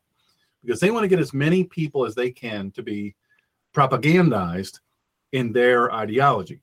The important thing for us to do here is to sh- share this book. Share the book. Um, I can tell you from reading all of, all of Bill's other books, they're all fun to read and they're all easy to read. They're they're in good mm-hmm. print, so they're you know they're easy to work your way through. Um, and and buy a couple, you know, maybe buy two or three, and share them with your friends. And then contact if you if you would like to have Bill come out and speak to your church or your organization. Like you said, same thing I do. Uh, the only the only difference with me is when I do for profit organizations, I have a, a, specific fee and expenses and all that. But for churches or patron, I ask for a love offering. You cover my travel expenses and a love offering. I'm happy to come. He's the same way, and and to get a world class guy like this uh, in, in your organization is is a big deal. I can tell you that for sure. Well, Bill, thank you so much. Please give my very best to your wife and uh, thank her for me for lending you know, she, she has to lend you out to so many people so often. Um, I, I really appreciate that uh, that she does that. So all all my best to her as well. Well, thank you so much. It's it's always an honor to be on with you, uh, Shawn. And um, again, if somebody wants to contact me, AmericanMinute.com, and I send out a, a free daily email. If people like history, they can sign up for the free daily email called American Minute. And uh, again, thank you so much. It's my pleasure. Take good care. So there you have it, folks. Uh, the great. I think you would. Uh, I think you would obviously agree that my uh, American AmericanMinute.com. Yep, Jerry, that's right, Jerry from Pennsylvania. And thank you, Steve, for posting in chat the link to the book. Um, I look. I can only tell you, it, it's this is. We're in this weird place as a country right? And I guess maybe you know, I don't for whatever reason I've chosen to be the guy that kind of calls it out, kind of as it is, and and in and in my case, um, let's just take a, an overall picture, and then we'll kind of nail it down. You've got right now you've you've got Susan Rice, who in her very very important, very uh, delicate role. It has now come out, even though even though before she said no, I never went to them and asked for any information. I never asked for anybody to be unmasked. That would be illegal. I I've never done it. I didn't do it. Well, once it comes out, obviously she did it. She did absolutely do it. Then she comes out and says, "Well, in my role, uh, I absolutely am allowed to do that. That's that's within my role. It's it's that's what we that's you know that's what we do i mean that's i wasn't doing anything wrong but no i never ever ever ever and this is the thing with liars you've got to understand that a liar could lie to you for days months and years uh, and then all of a sudden they say look no but now i'm telling you the truth this is the truth now i'm telling you the truth now i'm sincere i haven't lied to you in in whatever specified period of time you can trust me well, Susan Rice lied to the American people, I, I think must be every day of her career there uh, in the Obama administration. And she has continued to lie ever since. So we have this person who said initially, no, I never went to them. No, not me. I wouldn't do it. Uh, that's not who I am. That's not what I do. That would be illegal. Now it's it's out that yep, she in fact, she in fact did lie. She in fact did go to them uh, but, but ultimately, well, I did lie. Well, I didn't really lie.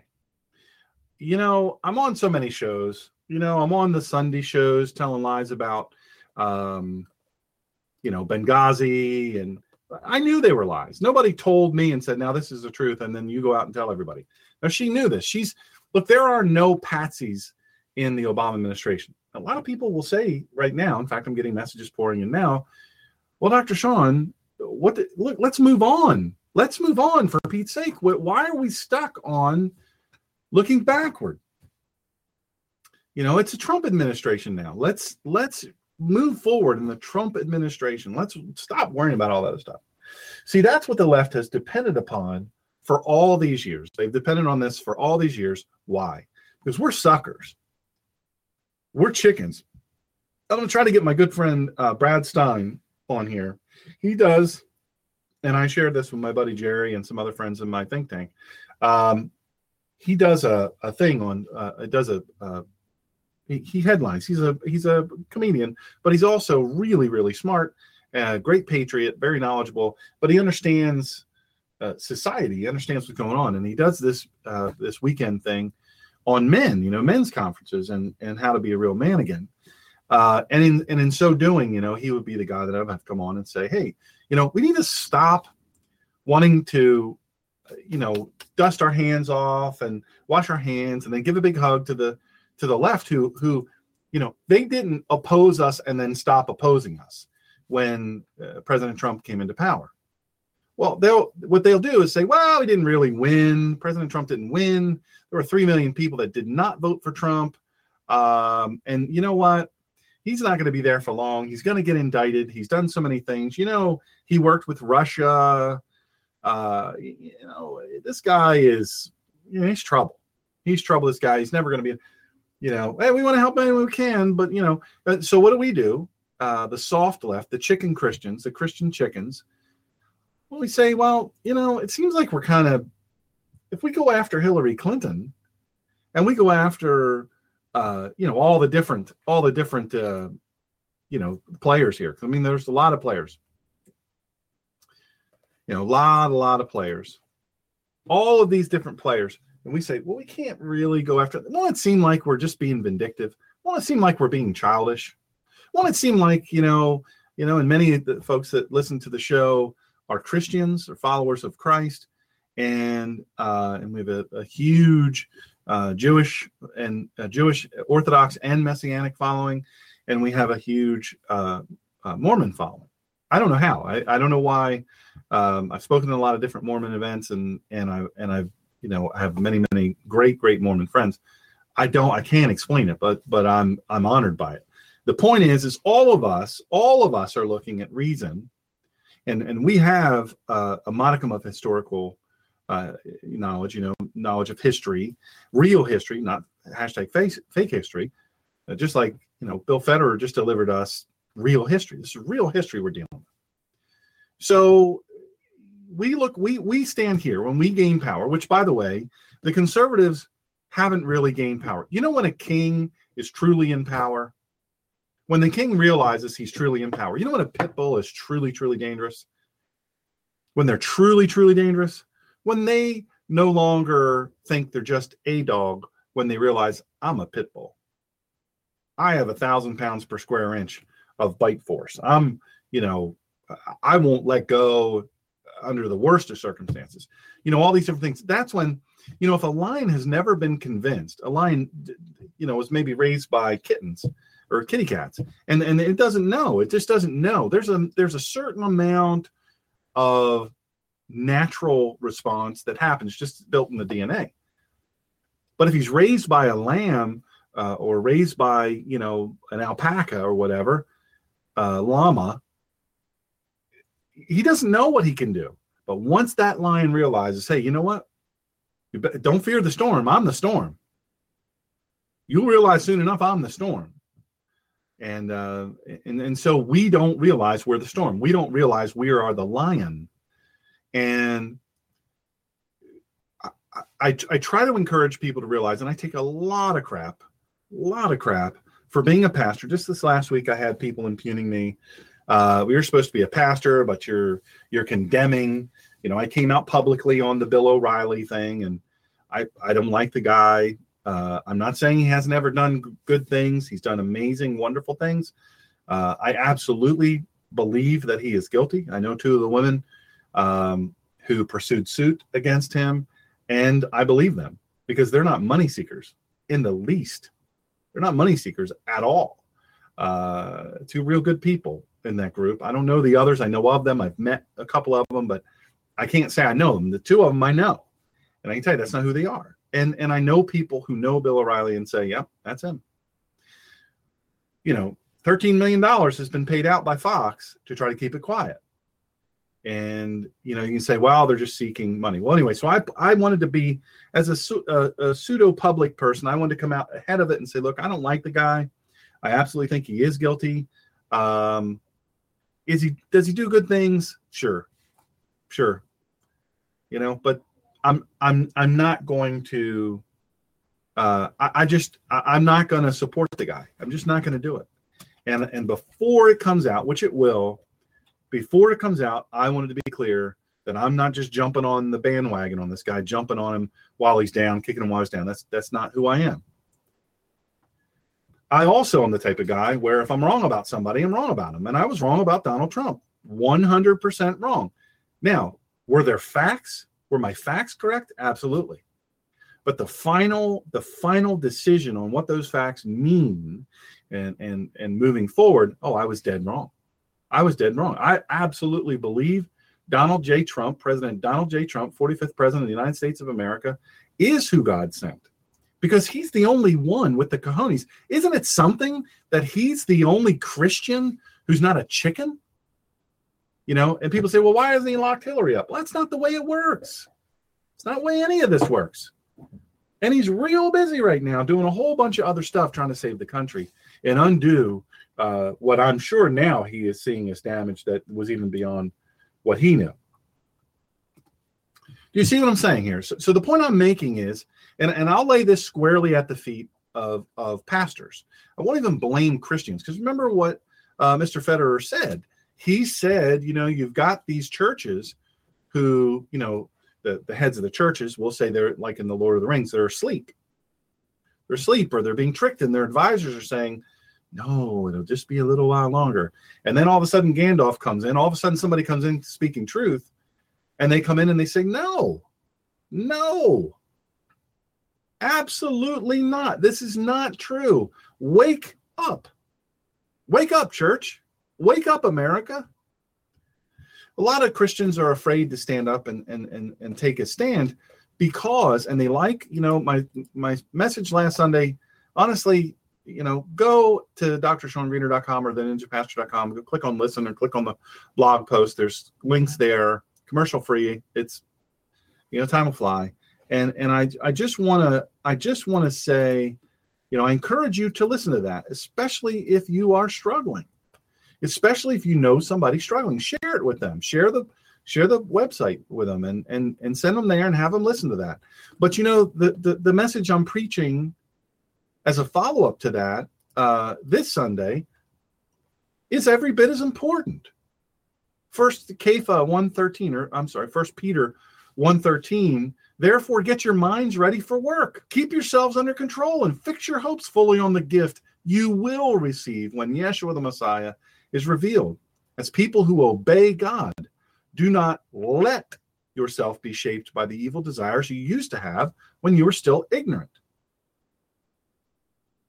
On the contrary, following the Holy One who called you, become holy yourselves in your entire way of life. Since the Tanakh says, You are to be holy because I am holy. A lot of pastors are afraid to say that. Uh, they're afraid to say that because I think, for the most part, uh, people in general, Christians in general, are afraid. They are afraid because they say, hey, you know what? I don't want to, I, I don't want to come out as though I'm perfect because you know what? I, I'm not perfect. Well, no kidding. No kidding. Wow. Let's give you a let's give you an extra special prize for getting that right. Wow. We'll make you president of the world. But here's the thing, folks. I'm not perfect. I'm preaching a sermon on a plea for holy living. I, I'm making the plea in echoing the plea that came from Kepha or Peter, uh, which came from Christ, which was echoed by the disciples, which was echoed by the apostles, which was echoed by God the Father. So, so in the in the church, uh, here we are. We're, we're, we're ranting and raving about all the things that we like to talk about that fall fresh and lightly on the ears of the of the uh, congregation get them keep giving their their alms in the in the you know the collection plate want them to keep giving want them to keep coming want them to keep telling their friends but then what happens right the pastor ends up he preaches real fluffy nice sermons every single week i'm not saying you know this can't be your sermon this sermon that i have coming on sunday a plea for holy living it's this can't be the sermon you preach every week you can't look, an apple a day is good. An apple a day is good. 100 apples a day, not good. Every now and then, you got to vary the diet. But, folks, you know, it's got to be said, and I'm not afraid to say it because I'm imperfect. I'm solidly and completely imperfect. My love wife can testify. I am imperfect. I have, my children can testify. My dog can testify. Everybody that knows me can testify. Not only am I not perfect, I'm so far from perfect. But you got to preach the truth and try. See, in the community of believers, we're all working together to try to help each other uh, to achieve the goal of following Christ, to have the mind after Christ, to follow the Holy One who called us. Problem is, we're not all doing that. The problem is we're all we're all afraid to say that because if one of us says it, then uh oh, Shawn's trying to act like he's somebody perfect, like he's somebody holy. But you think you don't do anything wrong? Oh, slow down, slam dancer. Don't make a mistake on this one. Oh, I absolutely do. As as my uh, lifelong best friend Chuck would say, the boy's flicked. The boy's flicked. Something wrong with him up in his head.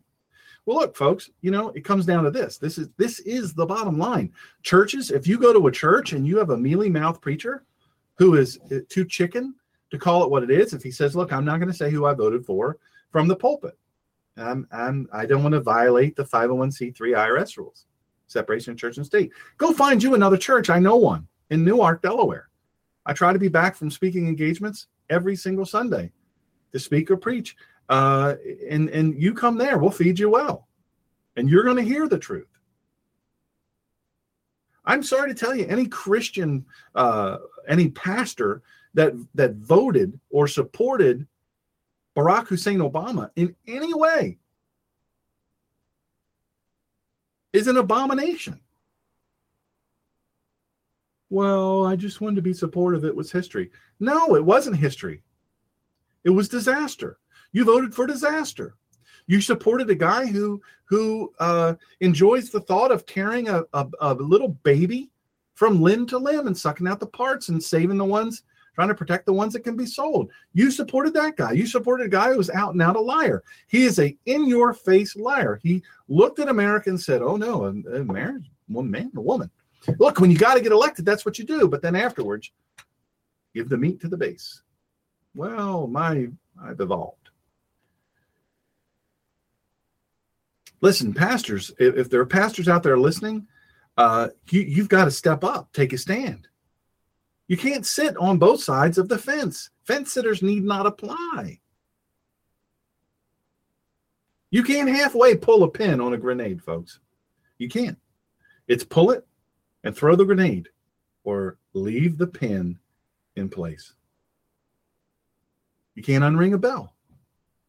You cannot unring a bell once it's, you know, and and so so all these things are going on around us, and you've got Susan Rice, who is an out and out liar. We know she's a liar. People on the left know she's a liar, just like like we on the right know she's a liar. The problem with it is the left doesn't care. Hello to Alaska. Thank you for tapping in. We're glad to hear from you. We on the right we don't understand. The majority of people don't understand. The left doesn't care. They don't care about the lies. They don't care that Hillary Clinton was a traitor, is a traitor. They don't care that Hillary Clinton was a liar, is a liar. They don't care that Susan Rice was a liar, is a liar. They don't care. Remember, where they base their moral fiber, their strength, is not in God the Father. They're godless people. You say, no, I've seen them go to church. They're playing a role, they're pretending. But, pastors, if you're listening, folks, uh, you've got to step up. You've got to step up and stand. Hashtag decide, resolve, and stand.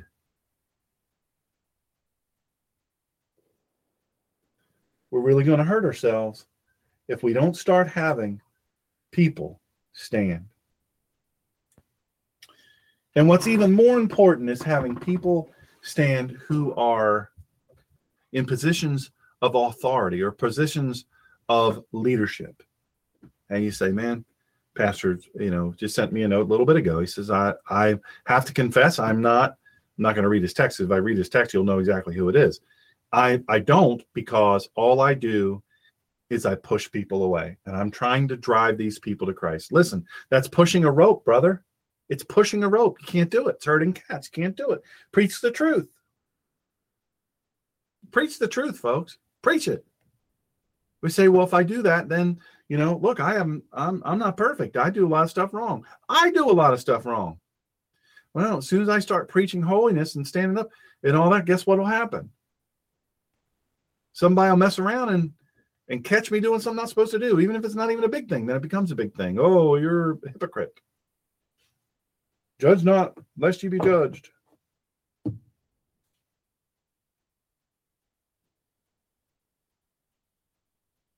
Judge not, lest you be judged. Totally out of context, by the way. So it comes down to this. Look, why why are some Christians and believers, followers of the way, why are they silent? And this includes pastors, they don't know the word. They don't know the word. One of the best things, you know, obviously my car crash uh, left me, and this is coming up on the anniversary, by the way, uh, April 12th, 2012. We're, we're coming up on it. My whole life changed that day. My whole life changed. I knew most of the Bible by heart. I could quote entire chapters of the Bible.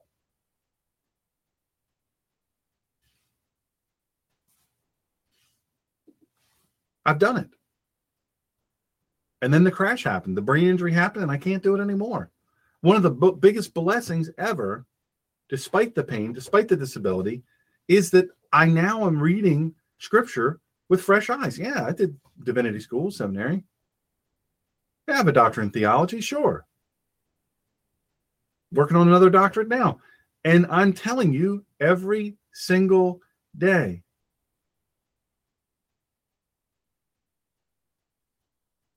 go back into it's it's like uh, Bill Federer. By the way, Bill Federer, you you you've only scratched the surface.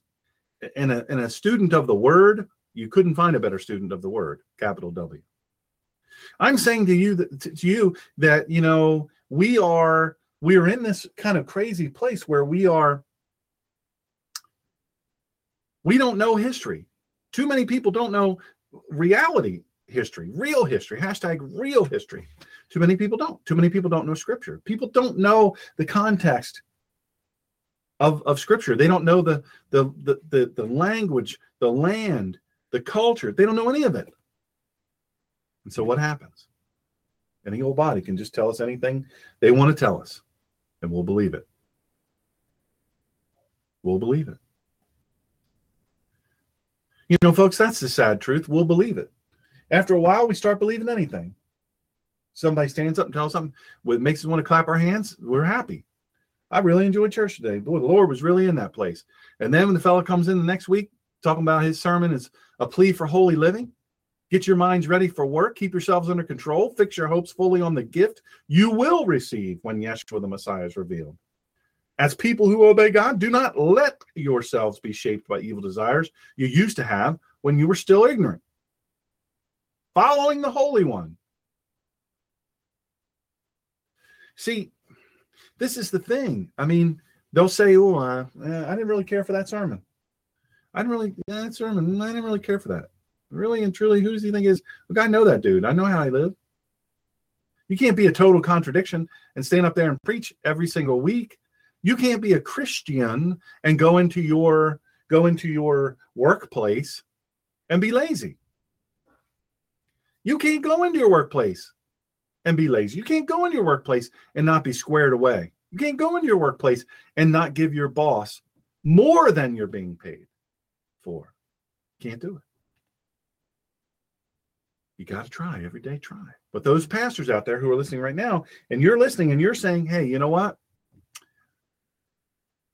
Ah, I want to do it. I want to do it. But man, you know, I know what's going on in my congregation. There's a lot of people out there that are, gosh, if I preach this sermon, man, you know, look, I don't want to move my family again. I just moved here a year and a half ago, and you know, the church was kind of in a split anyway. And um, you know, gosh, I you know, I'm kind of thinking they're liking me now. Finally, the giving has picked back up. The key people are, are really involved. They're all on the board. Why do you think the key people with the most influence are always on the board? It isn't always because they're the smart, sharp people. Now, my buddy Jerry, you can find a smarter guy. If you've got a board, you he better be on it. But he's going to speak the hard truth. But there's so many out there. They say, hey, you know, I need to shape this this church kind of be like I want it to be. So I'm gonna get on that deacon board. Right. And for long, those same people, I, it's happened. It's happened. I have a good friend. I want him to come on here. One of the best preachers you'll ever hear. One of the best guys you'll ever hear in your life. Uh, he's had it happen to him and his family not once but several times. Preaching the word, bringing the word, hardcore. Well, you know what? We're kind of tired of that. Off you go. So they have the power to do it. So you say, well, I'm afraid. I'm afraid of that. I don't want to, I don't want to be without a house. I don't want to be without a job again. I don't want to be without income again. What am I going to do with my family? What are you going to do with everybody else's eternity? Look, I, you know, I've said it a million times if I said it once. I'm as messed up a dude as there is on the block. But you know what? You got to ask yourself at some point are you a follower or are you a fan? That's so funny. My buddy Steve just popped that up there from Ohio. He just popped, are you a follower? Just going to come out of my mouth, just popped up on my screen. Are you a follower or a fan? You, you know, talk is cheap. Talk is cheap. Yeah, salvation. Last last week I, I preached my guts out. I, please, please go listen to that sermon and don't just listen to it and don't leave a comment, even if you hated it. Leave a comment. Share it with your friends if you liked it. It's it's great hope, the living hope. But you know what? The the next step is to be a holy people. We are to be. It says you are to be holy. You are to be holy because I am holy, God says. Needs a change, change in lifestyle. Look, I, I appreciate you listening. I, I don't for any any you know, and this this is just between me and you, number of people listening. Every week I wonder, man, am I is am I talking to myself here? And then I get the reports and all the different countries that are listening and and all these uh you know all these numbers and and and I think, wow, you know. But but my friend, coach, uh Prasik, he said it. Listen, you don't have influence until you can move people to do a certain thing. And you know, I'm saying to you, share this on if you're a social media person, share our links, share the website, tell them what you think, leave a mini review. If you hated it, do that too. Do that too. If you hated it, why not? Just like any of my sermons, I tell people, I'm not afraid for you to tell me you hate it. And I and I'm not living for you to tell me you loved it. But I want it to be that you were connected in some way. So Coach Prasik, he says he said this and it really stuck with me. You know, look, you, you can have 1.4 million listeners, but are they doing are they are they is there some change? Is there some movement? You know, and I started this, I started this show just about at the beginning uh, with Invictus from William Ernest Henley. And, and I and I look at it and I think, man, you know, I don't want to be one of those pastors that, that just runs around saying how sweet and lovely everything's going to be because it's not. And I I sit here at this microphone and and uh, by the way, I don't know how those who are still listening, I don't know um, how the sound is for you and how it differs from week to week. Uh, but we're trying something a little different. We think it might improve the listening experience for you. And and so let me know on that. You know, just let me know what you think on it. We've had some come back and say it sounds great, and other people said, nah. So the more feedback I get, I'm I'm pleased with it.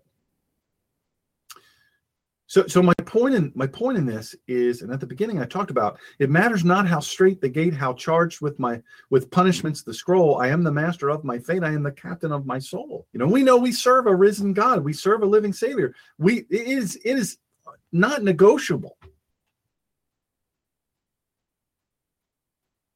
But you know what? I got to tell you, you know, as Christians and and as followers of the way, we're already defeated. We're already defeated on uh, conservatives. I look, I look at, uh, and, and this drives me crazy to look at this, and, and it really frustrates me. I look at conservatives in Congress and I say to myself, you don't know yet you're a lion. You don't know yet you're a German Shepherd or a Pit Bull or a Doberman or a Rottweiler. You don't know it yet. You still think you're a little poodle puppy, little teacup.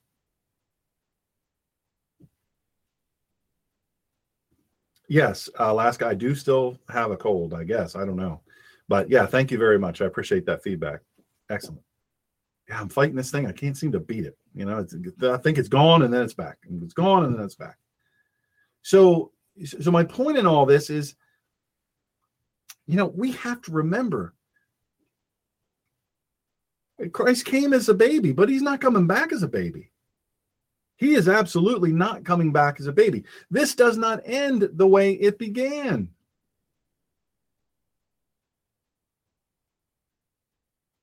So, this is very, very important. There's no other way to say it's the most important aspect of life. What you believe about eternity, what you believe about the origins of this world. Man, what a day that will be. What a day that will be. Can you imagine? What a day that will be. What a what a what an absolute honor to serve beside people that that understand what you believe and believe what you believe. There's a, Jim Hill wrote this song. I ended my message last week, uh, on Sunday rather, with that song. What a day that will be. There is a, and it's Jim Hill wrote this song. There is coming a day when no heartache shall come, no more clouds in the sky, no more tears to dim the eye. All is peace forevermore on that happy golden shore. What a day, glorious day that will be. There'll be no sorrow, there'll there are no more burdens to bear, no more sickness, no pain, no more parting over there. And forever I will be with the one who died for me. What a day, glorious day that will be. What a day that will be when my Jesus I shall see. And I look upon his face, the one who saved me by his grace and he takes me by the hand and leads me through the promised land. What a day, glorious day that will be. Man, that's my blessed hope. Is it yours? Then why don't we fight like it? Why don't we stand like people say, well, Christians aren't supposed to be fighters? Who told you that lie? Who told you that lie? It's simply not true. folks, I'm, I'm so proud that you would take the time to listen today. Um, I'm honored by it. Um, the three things that we talk about that help us, if you patronize those things, it helps us in a very, very tiny, tiny way. But if there's enough of that tiny way, uh, it can really help sustain us to what we do because we do this on our own dime. Uh, second call defense, all you need to do, all you need to know is the ninjapastor.com. The banner at the bottom, it's red, says second call defense. Click on that you will if you uh, and you can quit the plan at any time. There's no contracts, but if you you sign up and you uh, do do that through my page, you will get a month free. They will send you a full check, uh, and it comes really quickly for your money back. Then my good friends, veteran-owned, all-American company, everything made in America, engineered in America, uh, warehoused in America, everything. The logox.com. The logox.com. If you do anything with wood, firewood at all, you got to have this. I'm telling you, save your back. You get a three in one tool. You type in the Ninja Pastor in the checkout. Guess what you're going to get? You're going to get $25 immediately off. Then I love this the Helo LX, H E L O L X, the Helo LX. Um, send me a message at smgreener.com or better yet, contact me through the ninjapastor.com through the contact me part. Uh, I'll send you a link to two two minute video, I think it is, with all the information you imagine. It's the coolest thing ever. I'm telling you, it is amazing. Wear, wearable medical device. Thank you, folks, so much for what you do and what you mean to me. Uh, if you're a person who is empowered uh, and equipped to give, to participate in what we do in this ministry, I I would love to have your help. Um, every penny that goes there goes right back in. I can assure you of that. My family can attest to that. And some of you, several of you have given, and I, I so appreciate it. Man, it means the world. Uh, there's no greater vote of confidence when you put your money where your mouth is, and you you say, "Hey, this is this is this is who I support. This is what I support." Um, I, I want to also encourage you, and I don't get a penny for when I'm when I say this about the books. I only have people on here, uh, authors and speakers and, and all that, who I can really believe in. And if they have a product, I really I've researched it. Um, I've heard Bill Federer speak several times live. He's extraordinary. Uh, I've read all of his books except for the whole of this one. I'm working on this one. Um, who is the king of America and who are the counselors to the king? It's so important that you know these things, but it's also important that you share it with someone. You share it with someone so that then they can know. You say, look, you're preaching to the choir. I know this. Find somebody that's not the choir yet. They're just in the in the background warming up. They're warming up their voice, seeing if they can sing. Do that. Put that book in their hand. And listen, if you're driving somewhere now, you're on the way to Bible study, you're on the way to church, you're on your way to midweek prayer service, whatever you're on your way to doing, or you're on the way home from school, or maybe uh, you're on the couch recovering from surgery, God bless you and keep you. God bless you and keep you. If you're facing difficult decisions this week, consult God and then be quiet because He will respond. He always does. He always does. Million hashtag, it's a hashtag million happy warriors. Decide, resolve, and stand. Follow me at the Ninja Pastor on Twitter, at the Ninja Pastor on Twitter. I'm on Quora, by the way. Quora is Q U O R A. Quora, it's a new thing, I guess. Some young guy invented it.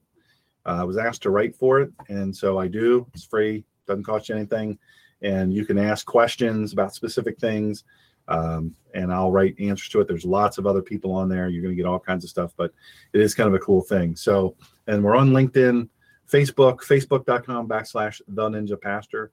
Um, we'd be glad to have you follow us there. Share everything. It's important to share. Your mother said. Thanks again so much for joining us today. It's an honor to have you. I tell you, I'm make no mistake about it.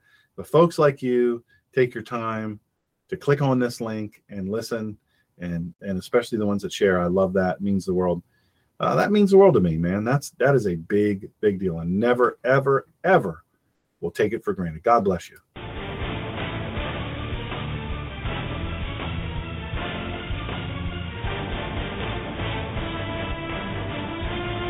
Join us next time for the collision of faith and politics.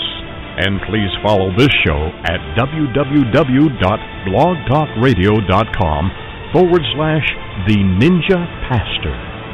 And follow Dr. Shawn on Twitter at The Ninja Pastor and on Facebook at www.facebook.com forward slash God and Country Radio and at www.drshawngreener.com. In the meantime, Dr. Shawn will be fighting for you and for this great country.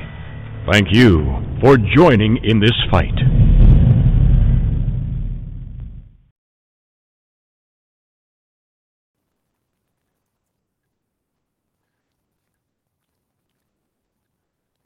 With Lucky Land slots, you can get lucky just about anywhere. This is your captain speaking. Uh, we've got clear runway and the weather's fine, but we're just going to circle up here a while and uh, get lucky. No, no, nothing like that. It's just these cash prizes add up quick. So I suggest you sit back, keep your tray table upright, and start getting lucky. Play for free at LuckyLandSlots.com. Are you feeling lucky? No purchase necessary. Void where prohibited by law. 18 plus terms and conditions apply. See website for details.